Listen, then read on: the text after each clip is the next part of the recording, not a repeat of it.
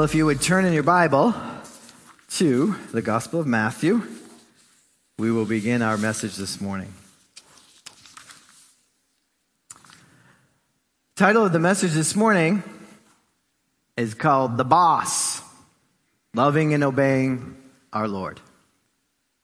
We need to think about this in relation to discipleship, right? We need to understand who's in charge of our lives. When we come to Christ, when we give our lives to Him, we're really acknowledging that He's the boss. And there's a progression of events in the Gospel of Matthew that I want us, I want to make sure that we understand and that we're aware of as we dive more deeply into understanding discipleship this fall. As I told you, this fall we're going to just keep focusing on discipleship and asking God to teach us on deeper levels. Some of you already know some things, some of you don't know anything, some of you know a lot of things, but we want to ask God to keep teaching all of us more and more what it means to be His disciple. And not just to be His disciple as individuals, but to be disciple makers. And so we need to understand the process, the, the, the, the progression uh, of what took place when the original disciples were called. And what kind of environment were they in? And what was happening in their world so that when Jesus came and stepped into their lives, the whole world began to change. Something big happened. And something big is still happening when we walk in that way. So, if you would look um, at Matthew chapter 4, if you're using the Pew Bible, it's page 857. Um, if you'd look at Matthew chapter 4 with me this morning, I know the Lord has a word for each of us. All of us need to grow. Nobody's exempt. We're all working towards walking faithfully with Jesus and following him faithfully. Amen? All right. So, what I want you to see in Matthew chapter 4 is that we almost skipped right over an extremely important step in our life with Jesus as disciples. What I mean by that is last week we looked at a passage that was just after another passage. And sometimes if we forget about context, we can miss out on important things. So we almost skipped over this, this important step, and I believe that it might be why many of you, many of us, have struggled with following Jesus. Sometimes we're frustrated following Jesus. Sometimes we're exhausted trying to follow Jesus because this step has been skipped. Or we think it was one time and it's not many times. And so I want you to look at verse 17. That's where we'll start. Jesus has begun his ministry. So we go back a little bit here in the Gospel of Matthew. So he, he's, he's come to John the Baptist. John the Baptist has baptized him. He has gone now out into the wilderness. There was a time of fasting and temptation where the enemy came and tried to like dis- distract him from his mission on earth. And he was successful because he used the word of God as his foundation, which is something we should learn. Keep the foundation in place and you'll be okay. The devil actually left him after that. The devil must have got frustrated and angels came and began to serve him and, and minister to him. After that, John the Baptist is arrested and some other things have taken place. Jesus begins his public ministry. What we did is we started in verse 18 last week and talked about when he called his disciples, but we didn't read verse 17. What I want you to see is in verse 17 a very important word that has to take place. In order to be a disciple, you have to repent. You have to. Jesus began to preach, it says. Repent, because the kingdom of heaven has come near. Repent. So, what is repentance? Repentance is a change of heart and mind that brings us closer to God. It's something that we change that draws us closer to God. It includes turning away from sin and turning to God for forgiveness. So it does include that but it is motivated by love for God and a sincere desire to obey his commandments. Often the word repentance or the word repent has been put in the wrong mm, attitude. It's a very sort of harsh word. Repent or burn, you know, that, that kind of message. That is not true biblical repentance. It may have been a, an era of the Old Testament. It may have even been a little bit of John the Baptist because he was sort of that transitional character between Old Testament and New Testament. But the message of Jesus and the message of the church moving forward in history is that repentance is something that we we voluntarily do, we desire to do in our hearts because we want to draw closer to God. I don't want anything to separate me from God. God is so great and so amazing and so awesome. I don't want to miss out on anything. And so I want to get those things out of the way. And I joyfully, not always, but sometimes joyfully get rid of things. Sometimes I struggle to get rid of those things. But repentance is something that's so important because it is motivated, should be motivated by my love for God. Not my fear of God, an unhealthy fear, but a healthy desire to draw closer to God and to please Him. I don't want to make God upset with me. I don't want to grieve the Holy Spirit, as Scripture says. I don't want to make Him grieve by my actions, my words, my attitudes. And so I want to remove those things because I love Him. So that step cannot be skipped for disciples. And it cannot be something that we do once and we think like, oh, it's once and done. I'm finished with that. I repented once at the altar and now I'm good. No, no, no, no, no. We, we, we got to keep going. We got to keep working. We got to keep desiring to draw closer and closer to God. Then we can move on to verse 19, which says, follow me and I will make you fish for people. Then we can move on to following Jesus because you can't follow two things at once especially when they're opposite kingdoms, right? So you're stretched between the two. You got to let go of one so you can go with the other. You can't hold on to both. And often, I think our, our struggle in discipleship is we're trying to hold on to both. Our old life, our old habits, our old, our old loves, and the new one. And you can't have both. When you come to Jesus, when you say, yes, I will follow you, you're letting go of, you're turning away from many things that keep you from God. They block your view of God. They have a distortion in the view of God. And so we need to understand that, that repentance comes, then we're able to follow. And then we need to repent some more and continue to follow. It's a, it's a process for us of growth in discipleship. Remember, the word discipleship comes from the word discipline, None of us like discipline, but it actually makes us better. It makes us stronger. It helps us to grow. So when Jesus said, Follow me, he wasn't just asking his disciples to accompany him on a trip. He asked them to follow him, which meant to follow his example, to imitate him as best they could, to emulate him. So for them to place their commitment in him, above all the other commitments that they had.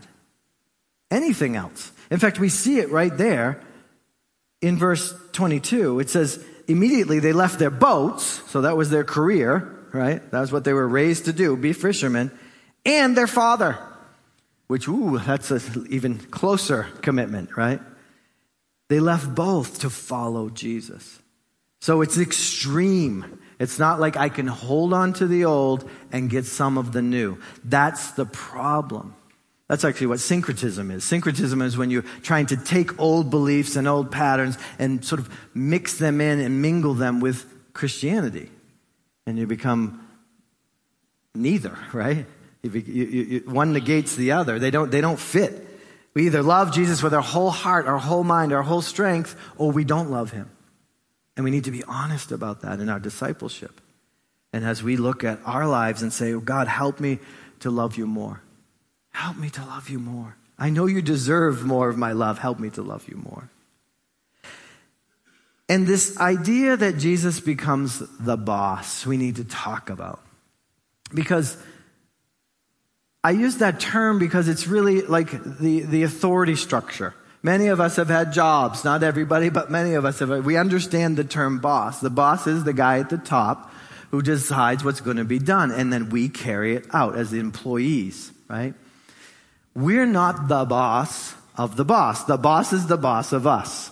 It just makes me think of that little thing like little kid getting upset because someone's disciplining them and saying, You're not the boss of me. You know, it's like we want to actually say, Yes, God, you're the boss of me.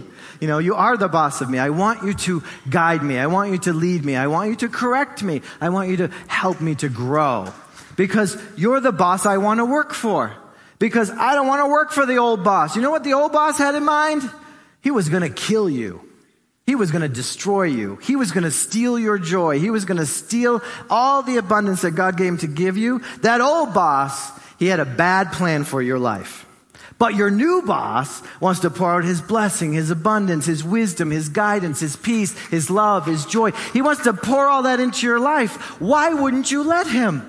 Why would you want to go back to the old boss? Well, because the old boss feels familiar. The old boss, you know, was like a party life, a crazy life, you know, like, yeah.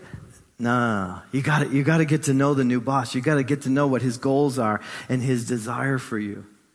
He wants to bring blessing and blessing and blessing into your life. And he's done that through his son, and he's promised to continue to do that for eternity. It isn't just like a part-time job, like a, a, a temporary job. You're not on the temp list. You're on the permanent employee list once you make Jesus your boss. So Simon and Andrew and James and John, they agreed to let Jesus be their boss. And here's three questions that they had to answer. And we also have to answer to be disciples. Here's the three questions. Is this how your journey began? Did your journey as a disciple of Jesus start with repentance and then lead to the new boss? That was my old life.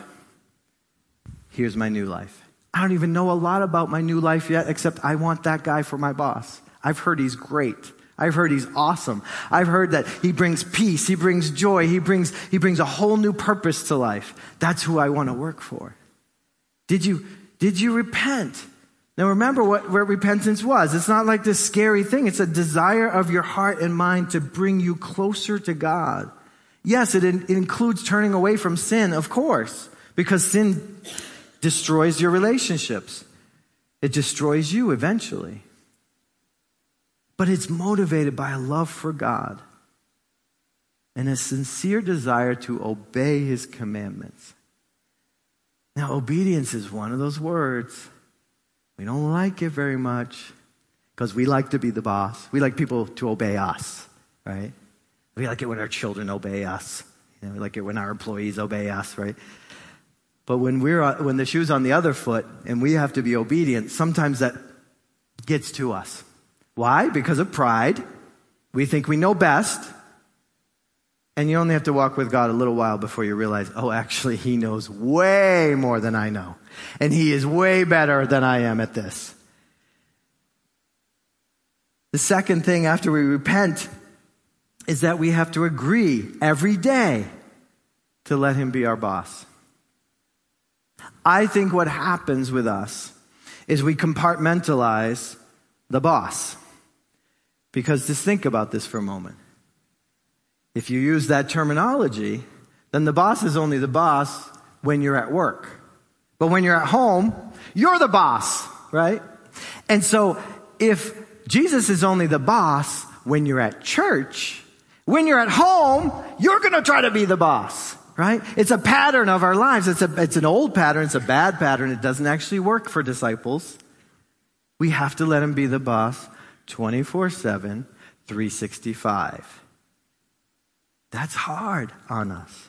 It causes a lot of sacrifice. It causes a lot of laying down our own desires and seeking His Word and seeking His Spirit and seeking His wisdom for what is His desire.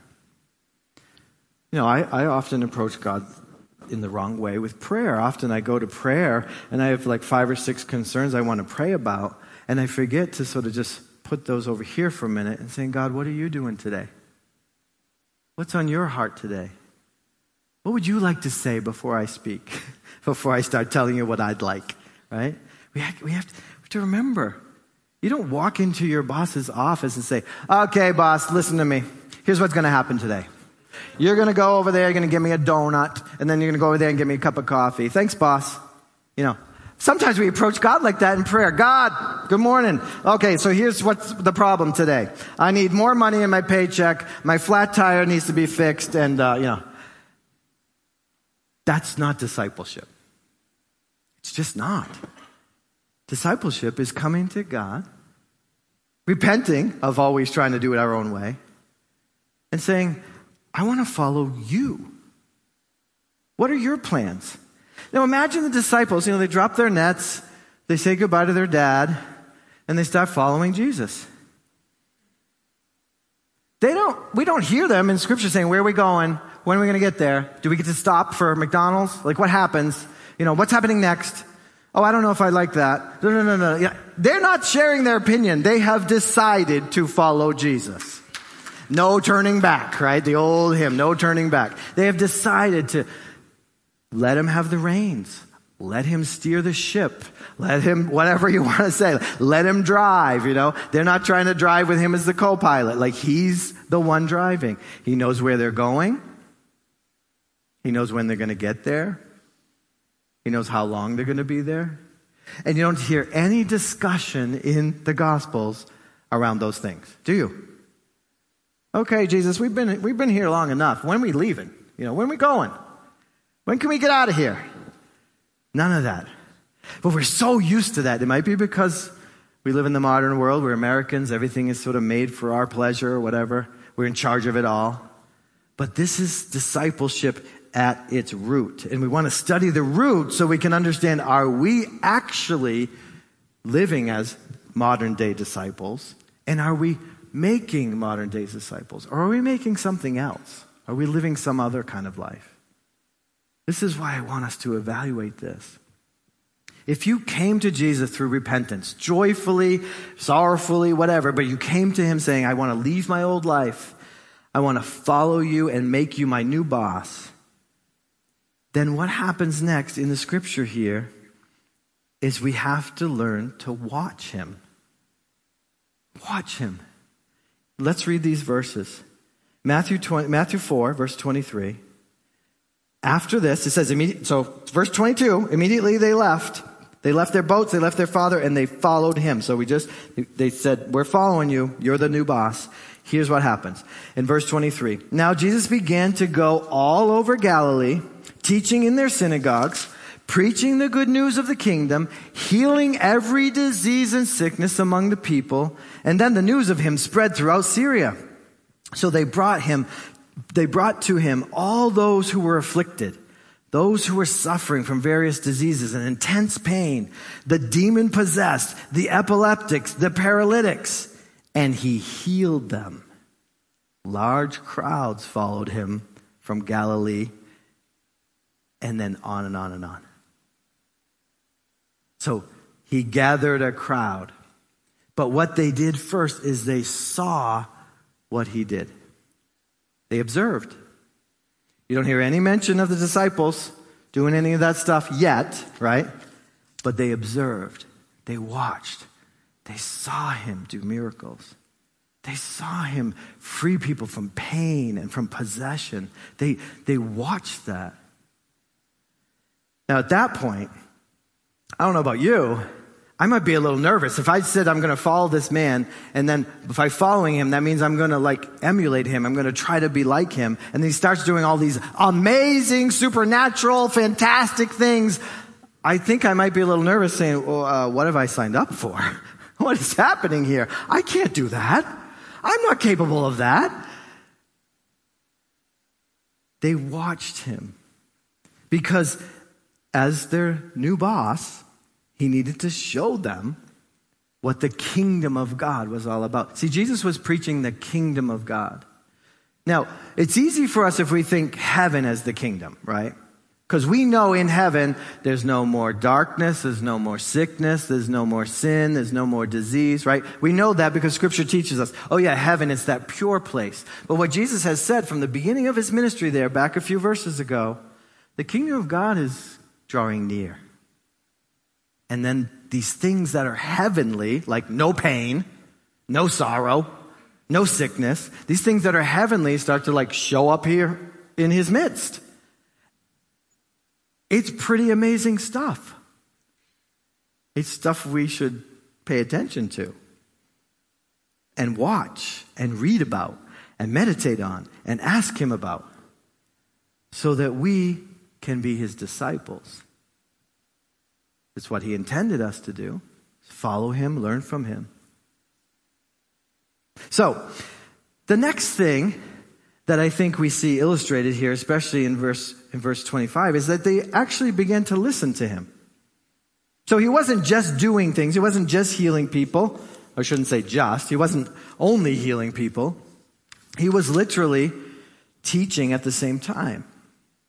And then last, several weeks ago, last summer, we started that journey. We, we, we, we said, let's look for a little while at the Sermon on the Mount. So if you look at the, the end of chap, chapter 4 in Matthew, the very next chapter, chapter 5, Pastor Gary and I preached on this this summer, the Sermon on the Mount.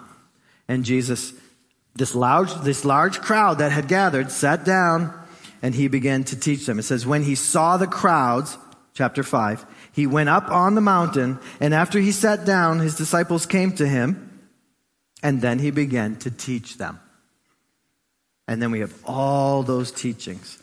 They got to listen and listen and listen. As a disciple, are you listening to the teachings of Jesus?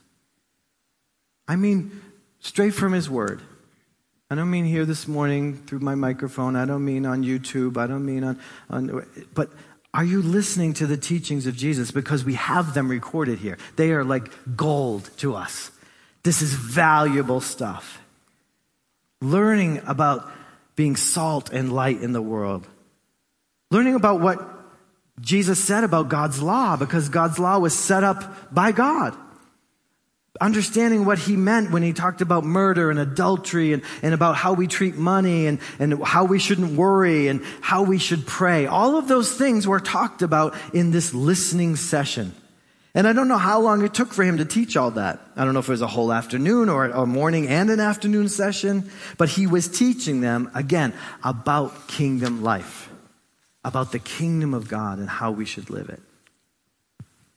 And I don't know about you, but when I read through the Sermon on the Mount, some of those messages are a little hard. I'm not sure how to love my enemies that way. I'm not sure how to do things the way that the king, the king wants me to do them. And so that leads me to the next part. After we listen to him and we realize how great he is and how high the standard is to be his disciple, I need to lean on him. You need to lean on him because we can't live as kingdom people without the help of the king. We're too weak. We're too foolish. We're too crazy. You know, we're, we're too, too all these other things to be able to actually live that way. But we need to lean into him. Now, this is from Matthew 11, I, and, and, and you probably are familiar with it, but I just want to read it to you. He is the one who said, Come to me, all who are weary and burdened, because I will give you rest. Take up my yoke, learn from me, because I am lowly and humble in heart. You will find rest for your souls. For my yoke is easy, my burden is light. So when we read in the scriptures, the standards of God, even just the Ten Commandments alone, let alone the next, but when we, when we understand that, we start to say like, oh God, I'm so far from that so far from that. And he just says, just lean in. Lean in on me. Yoke up with me. I'll give you my strength. I'll refresh you. I'll help you to live that kind of life. Praise God, we don't have to do it without him. The history of the human race proves that there's no way we can live up to God's standard for holiness. And so there's no way we can enter the kingdom of heaven unless we follow him. Remember, scripture says he is the way. The way to what? He is the way to heaven. He's the way to the kingdom. He's the one who will lead us and guide us there. And as we realize how faithful He is, when we lean on Him, when we feel weak, when we feel burdened, when we feel overcome, when we feel so confused, and we start to learn from Him, we start to let Him minister to us, then we realize how much we love Him how much he should be loved. Because even though we're nasty old rats, He loves us. Even though we fail again and again, He loves us. So, from that place of love, then we want to obey Him. That's the next step here is we go from leaning on Him to actually realizing He's there for us He's there for you on your worst day. He's there for you on your nasty day. He's there for you on a good day. He's always there. You can lean on Him. Bring all your burdens, all your junk, all your garbage to Him and learn from Him. He is gentle and humble. Loving and obeying Him. His disciple, John, wrote in his gospel If you love me, you will keep my commands. And I will ask the Father, and he will give you another counselor, because Jesus was a counselor. He was someone they talked to about things. Another counselor to be with you forever. He is the Spirit of truth. I will not leave you as orphans. I am coming to you through the Holy Spirit. He's here. Same Jesus that they got to follow physically through all those pathways and around those, those lakes and through those villages and through those towns and all the way to Jerusalem. That same Jesus is here to guide you and to guide me and calling us into discipleship and wanting us to follow him and lean on him and love him and obey him. But the way that we can do that is we have to remain in him. He can't be a part time lover. He's got to be a full time commitment relationship. He is a jealous God. Scripture does use that word for him. He's jealous. When we start to love other things and follow other pathways, he becomes jealous because of his love for us. Doesn't become jealous because he's mad at us. He loves us and wants to be with us, and we're, we're, we're causing separation. So the next thing we do in discipleship is remain with him. These disciples didn't go home and sleep in their old house. They followed him. they slept on the side of the hill, or they slept in the bushes, or they, uh, they slept in someone's friend's house, or whatever. But, but they didn't go home. They stayed with him. They remained with him because they loved him and they didn't want to miss a word he had to say. They didn't want to miss one of those miracles. They didn't want to miss anything. To remain in him is similar to the phrase he uses abide in me is to be connected. He's the vine and we are the branches, and those branches are connected and they stay connected.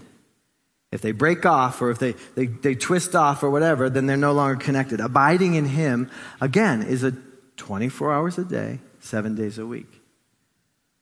Some modern day disciples abide with Him Sunday morning from 10 o'clock till 1130.